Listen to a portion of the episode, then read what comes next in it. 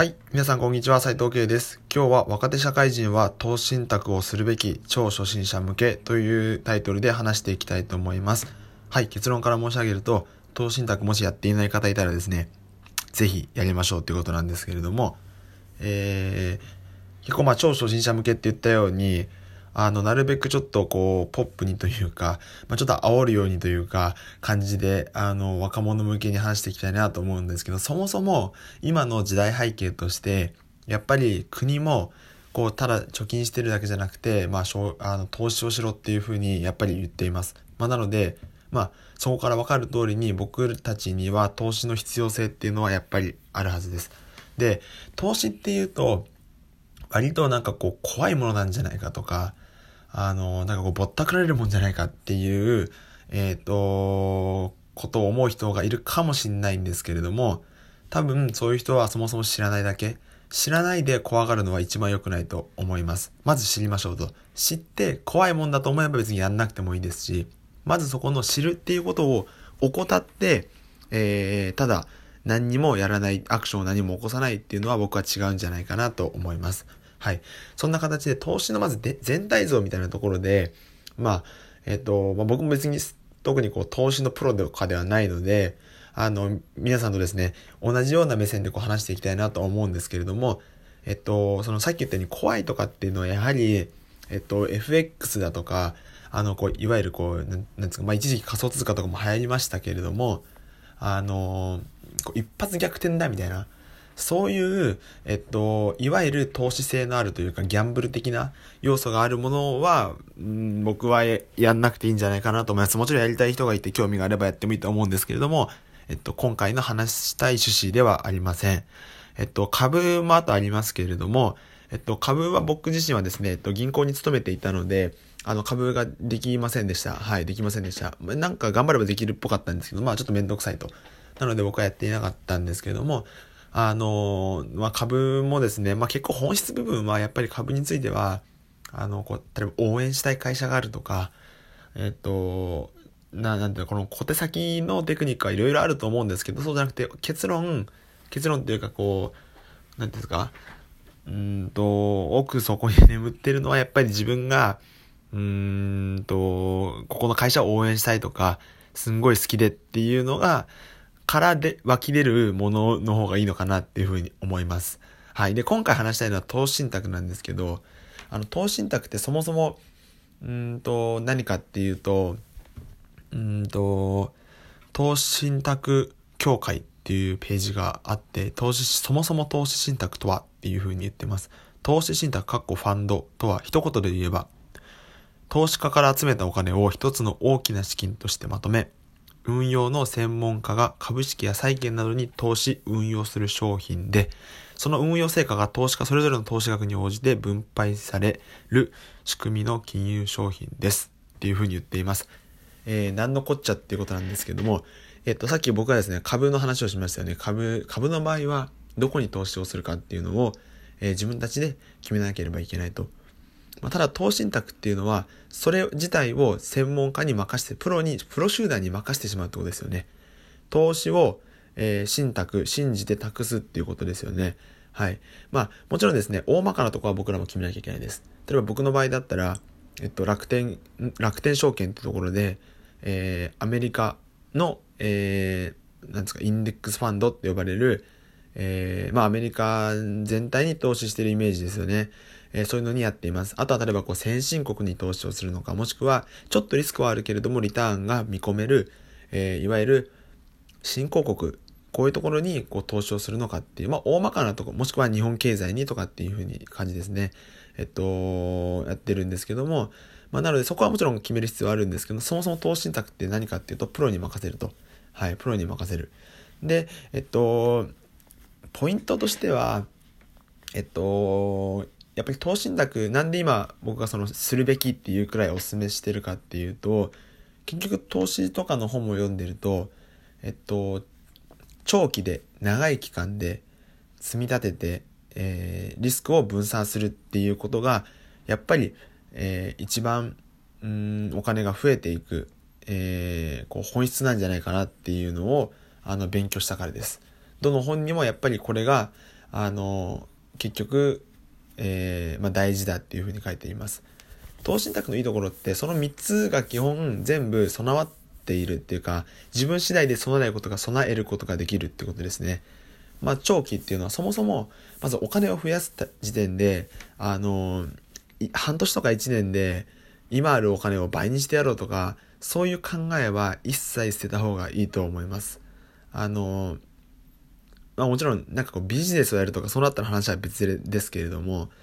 あの、そういう人は大体こう失敗するんじゃないかなって思います。僕もやったことないからわかんないんですけれども、あの、やっぱり、あの、お金って長期で増やすものだし、えっ、ー、と、で、増やすためにこう積み立てていく。月1万とか月2万とか、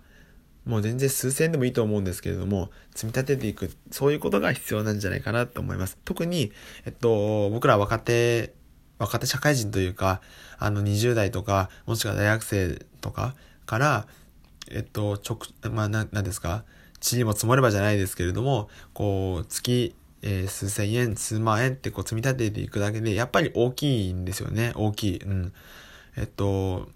で、かつ最後の3つ目のポイントとしては分散させるっていうふうに言ってました。あのリスクを分散させる。結構投資の中で有名なあのことがあって、卵は一つのカゴに盛るなみたいなのがあるんですけど、えっと、例えば、えっと、生卵をこう一つのカゴに盛ったとするじゃないですかね。えっと、一つのカゴに盛るっていうのはどういうことかっていうと、同じ、えー、投資先、うん、同じ投資先にする。投資する先が全部一緒っ全部アメリカの株みたいな形で一緒ってことですね。そこがもし、カゴが落としてしまったら、卵全部割れちゃいますよね。そうじゃなくて、えっと、例えば3つのカゴにそれぞれの卵を乗せる。もし、もし万々が一、えっと、卵が1つ落ちたとしても、えー、全部はなくならないですよね。2つの卵が残って、2つのというか、2つのカゴはまだ残ってますよね。そういう風に分散させるっていうのがポイントだっていう風に言っています。はい。まあ、なので、えっと、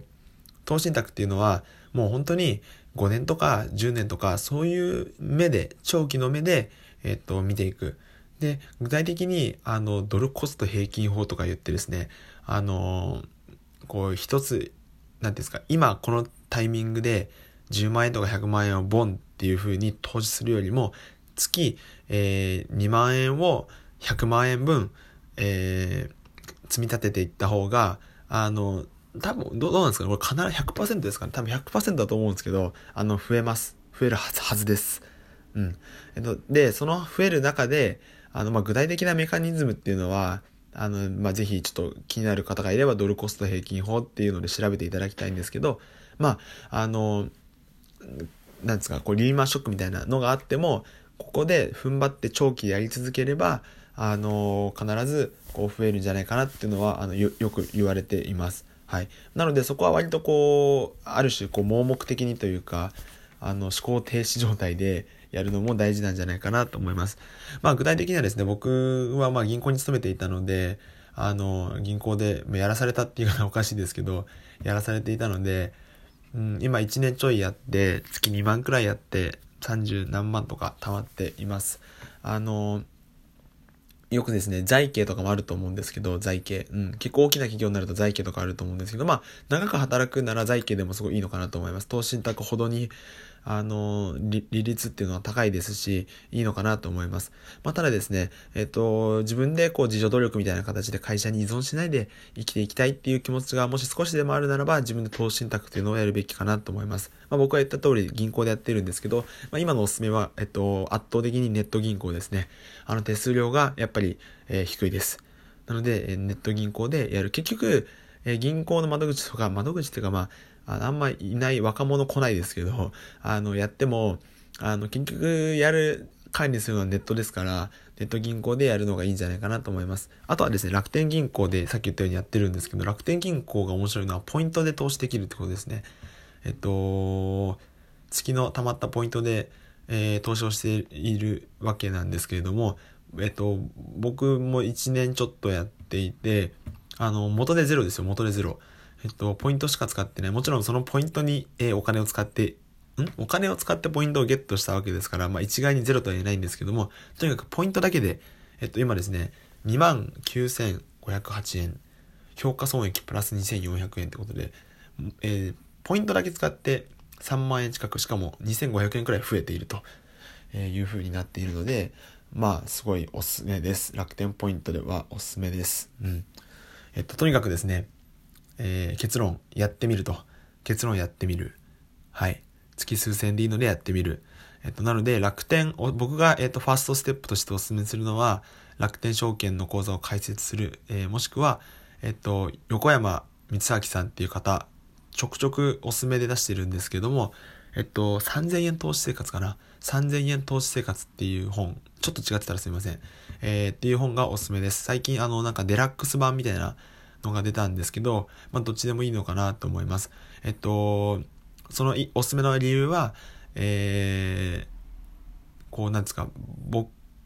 あの、何もわかんない僕でも、それを見ながらできたってことですね。あの、すごい、えー、わかりやすく書いてあるので、えー、ぜひおすすめです。まあ、なのでですね、えっと、今日はちょっと、あの、初心者向け、超初心者向けってことで話しているので、もう知ってるよっていう人は知ってるかもしれないんですけども、ぜひ、えっと、もうですね、預金に預けていたところで何にもお金は増えないと。でしかも最近、昨日かな、あの、口座維持手数料みたいな、こうちょっとトレンドに上が、っ、ツイッターのトレンドに上がっていたんですけど、むしろ、えー、預けているだけでお金がかかってしまうという、個人、個人型マイナス金利みたいな 感じで思ったんですけど、あの、お金を取られると、僕たちは自分で努力をしなければいけない。年金ももらえるかわかんないと。だからこそ、まず、ファーストステップで、ちっちゃい頃から、ちっちゃいことからやってみようっていうことですね。はい。えー、そんな形でちょっとかなり長々喋ってしまいましたが、最後までお聞きいただきありがとうございます。もしよろければ、いいねボタンや Twitter のフォロー、えー、ラジオトーク時代の、えー、登録をお願いいたします。それでは。